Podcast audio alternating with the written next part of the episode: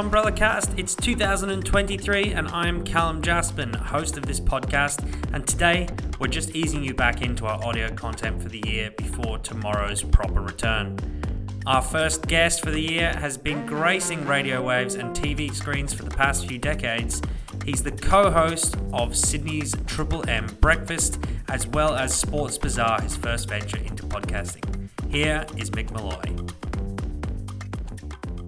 Mick Molloy, you probably need no introduction to the Mumbrella cast listeners. However, you are once again back on Triple M's radio waves, exclusively on Sydney Breakfast. So, um, welcome to the podcast. They can't get rid of me. They've tried now uh, over a 30 year period, but I just keep finding a way to Keep get crawling back. back. Well, I suppose it is that way. I think the first show I ever did was the D Generation, which would have been, uh, which of course was the team who went on to do the Late Show, and that would have been Melbourne Breakfast in 1987 or 88, around then, when Ian Grace was running the network. Some of the older listeners would understand Yeah. who Ian Grace was. One of the last great radio mavericks, I would have thought. Way before podcasting, the world of LiSTNR, DAB, any of that stuff, it was just straight And- through and- your. It Your did not, ex- did not exist. I was thinking about podcasting the other day, and there used to be. Do you, do you remember what were the? Everyone used to listen to those tapes, the Dad and Dave tapes, but by uh, Dudley Moore, who's the guy. And they just used to. They were like bootlegged audio cassettes, and they used to do the rounds. And to me, that was like the first ever podcast I ever listened to because comedians, especially, used to hand them around. And these are like 90 minute cassette taped recordings of these conversations. And who knew one day that that would uh, blow out into a fully fledged business? I think that was a bit before my time. Um, I've kind of been. come into it at the at the age of or the peak of podcasting. So Okay. now you get you get your your breakfast radio and then you're cut and pasted onto uh, several different feeds afterwards and different several different social media sites. So Well, this is good to be on on a podcast. I've started podcasting myself. Actually, I, I do one with uh, Titus O'Reily. yeah, uh, right. Which is set in sport. Well, because I've been in radio for so long, and as, as long as I can remember, they've been tipping the demise of radio at the hands of podcasting. And uh, I never ever took it seriously, but I think for the first time uh, in my broadcasting career, I can see the migration of, but not to say that radio is dead, of course. I think there will always be a place for radio, especially live radio, that goes into regional markets and and territories. But I can see how people of lifestyles are changing to the point where they now want it when they want it. And Yeah. That that be the end of it. I mean, is your, is your approach different? For example, when you're doing your podcast and when you're doing your your live radio show each day. So the essential difference for me, and which is the reason why I also liked doing radio, is because it's live and you can talk to people. So we did a show called Mark Molloy, which was on about 87 stations around Australia, and I re- honestly felt plugged in to the nation, and to be able to take calls from. Uh, Uh, Perth and Queensland and Melbourne and Sydney and uh, you know, somewhere in the Northern Territory. It's a feeling that only radio can provide. Um, you know, you can have a conversation in a studio uh, on podcast, and that might be where it all ends up. But TV and radio, radio live, and also TV, I'm finding at the moment because we do a, a football show Yeah, we do one of the only live shows. Like you know, it used it used to be entertainment, light entertainment, uh, or variety, as they used to call it back in the day.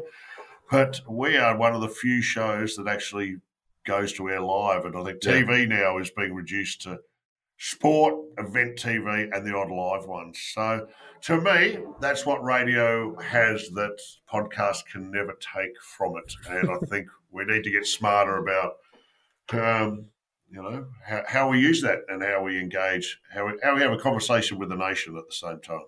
yeah, for sure. I mean, and now you are, I guess, um, you've gone a little bit more granular, returned to just a single market. Um, I guess the interesting part has been, you know, you a very Melbourne man going into the enemy territory in Sydney. Um, how did that come about, and you know how how are you approaching that? Yeah, so it's it's an interesting approach. Um, the first the first question is interesting, going from national to a single market, and because single market is so much more fun, so you can talk about stuff that just happens in that market, and it's so when you do a national show, there are so many good stories you can't do because no one in Melbourne necessarily wants yeah. to listen to Ryan Gosling shutting down the Sydney Harbour Bridge, but spending half an hour talking about Ryan Gosling shutting down the Sydney Harbour Bridge and hoping it's not a sequel to The Notebook is fun that you can never have and on a level that you can never do on a national show. So a national show is always slightly more sanitized. It has to have a national currency. So a lot of the real interesting stuff slips through the cracks. Melbourne, I know like the back of my hand. Sydney, not so much, but that's can be the conceit as well. There's, yeah. a, there's a guy there's a guy in Melbourne called Christian O'Connell who came from England from the UK, yeah, and, and, knew nothing about Melbourne, and he's number one in breakfast, and it wasn't an impediment. And I think there's there's something about fresh eyes and uh, and asking the dopey questions and seeing something from the outside, which can still contribute something I mean, and Melburnians have found that quite endearing. I think with um with Christian as well. So. Yeah, absolutely, and and uh, the education has has been complete for him. Um, I you know the other attraction too is I've, I've got a pretty long radio resume, but I've never really done Sydney breakfast, which is when you look at it, it's the biggest market and the biggest city in Australia, and there's some very good shows uh, in on deck. So it's a great challenge, and it's one at the end of the day when we're, you know, rocking on the porch. You go, well, I had a crack at Sydney breakfast. I did four months once with Andrew Dent, three months maybe with Andrew Denton filling in for Amanda Keller. So I've done it. I know a little bit about what goes on on the ground, but there's it's exciting. You know what I mean? When you've done radio all your life, to have a new challenge inside yeah. radio is is it's great to still have uh, something to do, something to so achieve. It's sort of like the the last notch on the Mick Molloy radio resume is he needs to go and conquer Sydney radio. I'll go quietly after this. I will go. I give you my promise that uh, it'll be way to check, please. My work here is done. But it'll be a nice one to to uh, have a crack at. So I guess uh, just just briefly on that, I, I, I think you know you ha- you have um, as you say, the challenge of a new market. But as an AFL man, you've still got the front bar, obviously, to satisfy your needs, amongst other things. How are you going to go in a in a pretty exclusively NRL market? How you, and you're obviously hosting alongside um, a rugby legend. How, how, mm. how's that going to go for you when um, the winter code season comes did around? It, did MG play league? Did he?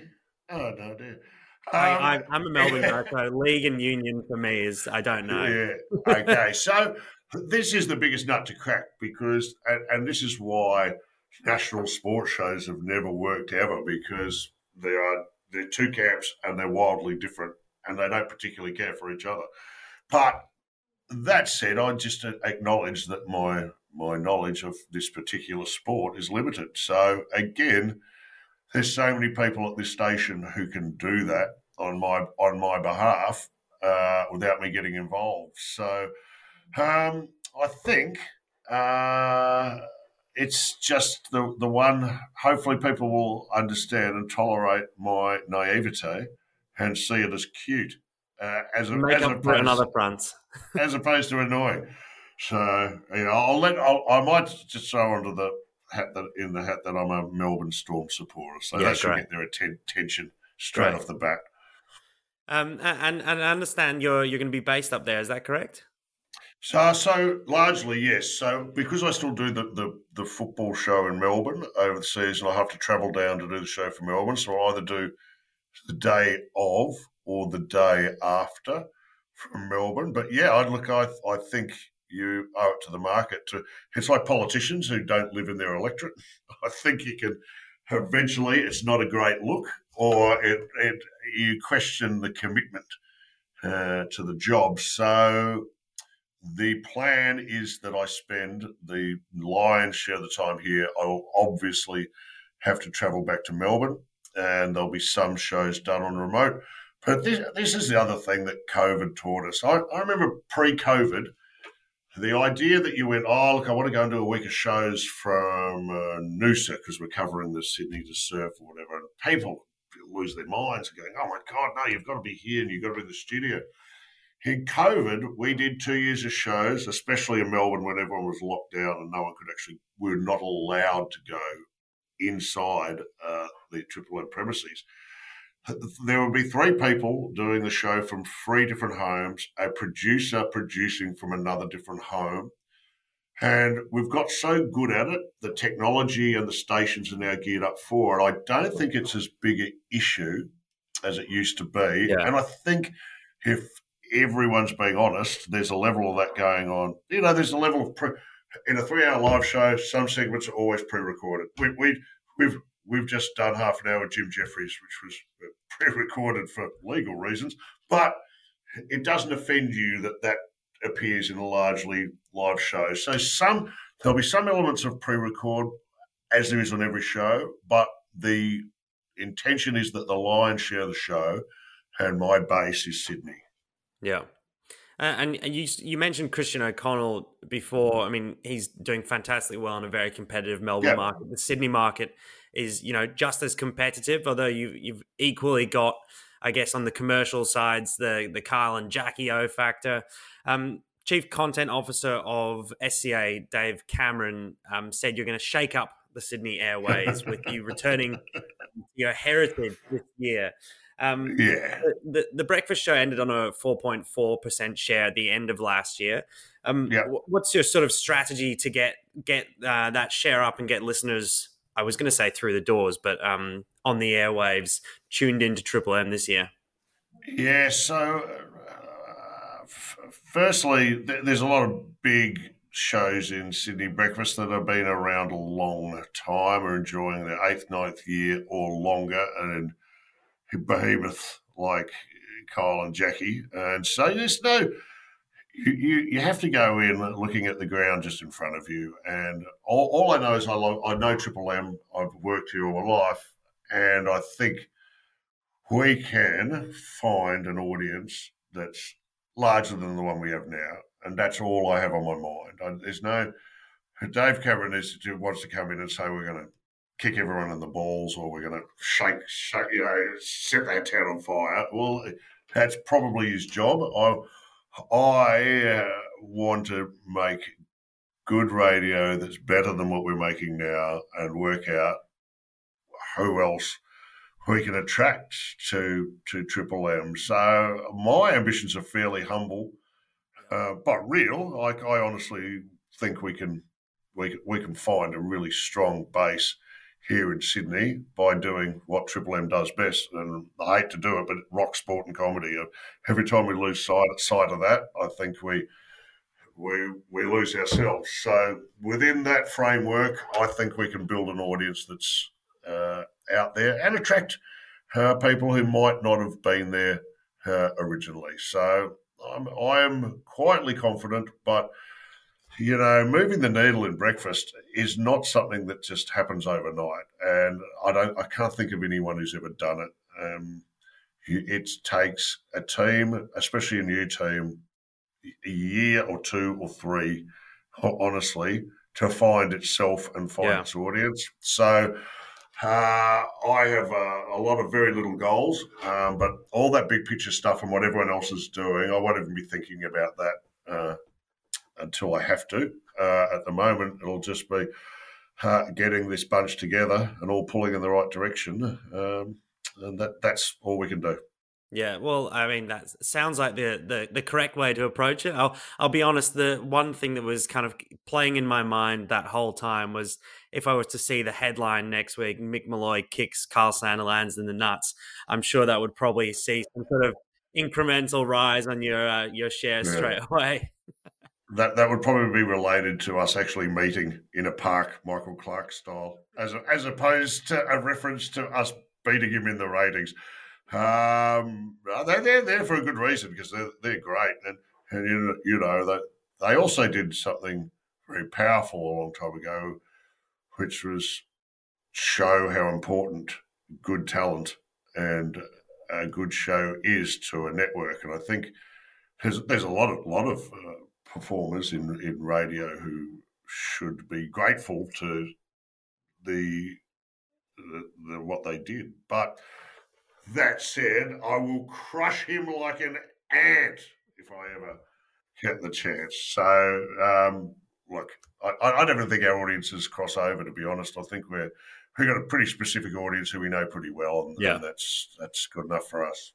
So I, I, guess twelve months down the line, I know you said there um, that you know it's not going to happen straight away, and it needs to take time. What what for you do you see as a, as a, as a good year? Twelve months from now. Uh, what are you talking about? Ratings or uh, figures? Or, uh, what I'm talking about, I, I, th- I, think a show a show that we're proud of, and a show that that I go. Uh, I want people. I can confidently say this is a good show, and I want people to listen, and I want to promote it. Um, I don't know the, the, how this how quickly the city market moves. I don't know who will be in a year. I don't know if there'll be another, there'll be COVID again or what will happen. But I just I think I'd like to obviously be in a stronger position than we are now, but where that is, I, I do not know. Yeah. Um, but uh, I'd like to see the graph go that way. Well, don't worry, there'll be no shortage of data thrown my way if, if I know PD and content directors. Uh, oh, for sure. There'll be there'll be a big war room here at Triple M somewhere I haven't seen yet, which will have uh, what the, all their expectations and all their KPIs and all their stuff on it, and and uh, a list of my toilet humour. So we'll get there eventually, though. Uh, I don't know. What do you think it should be? What would you say it would be a successful place to finish the year? Well, I think in in this industry, uh, there's a lot of talk about share. I think, and I know SCA takes a little bit of a different look at it because um, for for Dave, and he's spoken quite a lot about it. That the uh, the LiSTNR strategy is obviously becoming a lot more uh, central as well. So um, yeah, I guess I guess getting a big rise up in the uh, the podcast ranker as well as probably I, would say that the show probably needs to lift its um, share a little bit. So if by the end of the year you're above that mark that you finished at in Survey Eight last year, I'd say it's probably a successful year. Well, jeez, you're aiming very high, but I'll I'll I'll accept it. You can sack me if it's not. We'll get you on. I'll get I'll get them to get you at the end of the year. I'll show them this video. And just a just a final one, um, one yep. for the specific Mumbrella audience. Um, yes. you know, you've had, as you said, um, such a such a long time on or a long history on Triple M, and obviously you've you've built some pretty strong connections with brands across that time. You've also now got a new beer sponsoring the front bar. Um, are there any?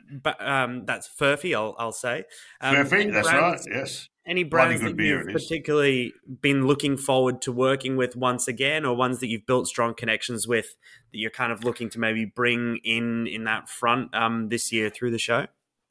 Um, no, what we do, I, I think there's a, a list of the type of uh, products that like working with us, both on TV and on radio. And it's largely because of the sporting environment. And they are uh, sports betting companies, breweries, uh, Bunnings, anything 20, you know, you know, the drum. 18 to 54 males is uh, right in our wheelhouse. So I would like to get my own beer, Brick Lane, on board at some stage. That would be it. I now own a brewery and yep. a pub. So if I could, it's like vertical integration. If I could do a live show from my pub that's sponsored, that was sponsored by my beer, well, I'll, I'll just retire. That's actually blowing my head up. That's the that's the end goal. You've just come up just with a, even a, thinking there you go. yeah, all right. No, I'm going to go and pitch that idea right now. Thank you very much. Well, I'll let you go and do that. Mick Molloy, it's been fantastic having you on here. Good, um, good luck for the year hopefully we can check in at the end of the year and we, we, we can actually replay our conversation and see where we are. It'd be fun. Cheers. That is it for today's podcast. Thanks again to Mick for joining me. We'll be back this week with the new CEO of the AANA, Josh Faulks, as well as a news chat for you. So uh, look out for that in your feeds. And see you.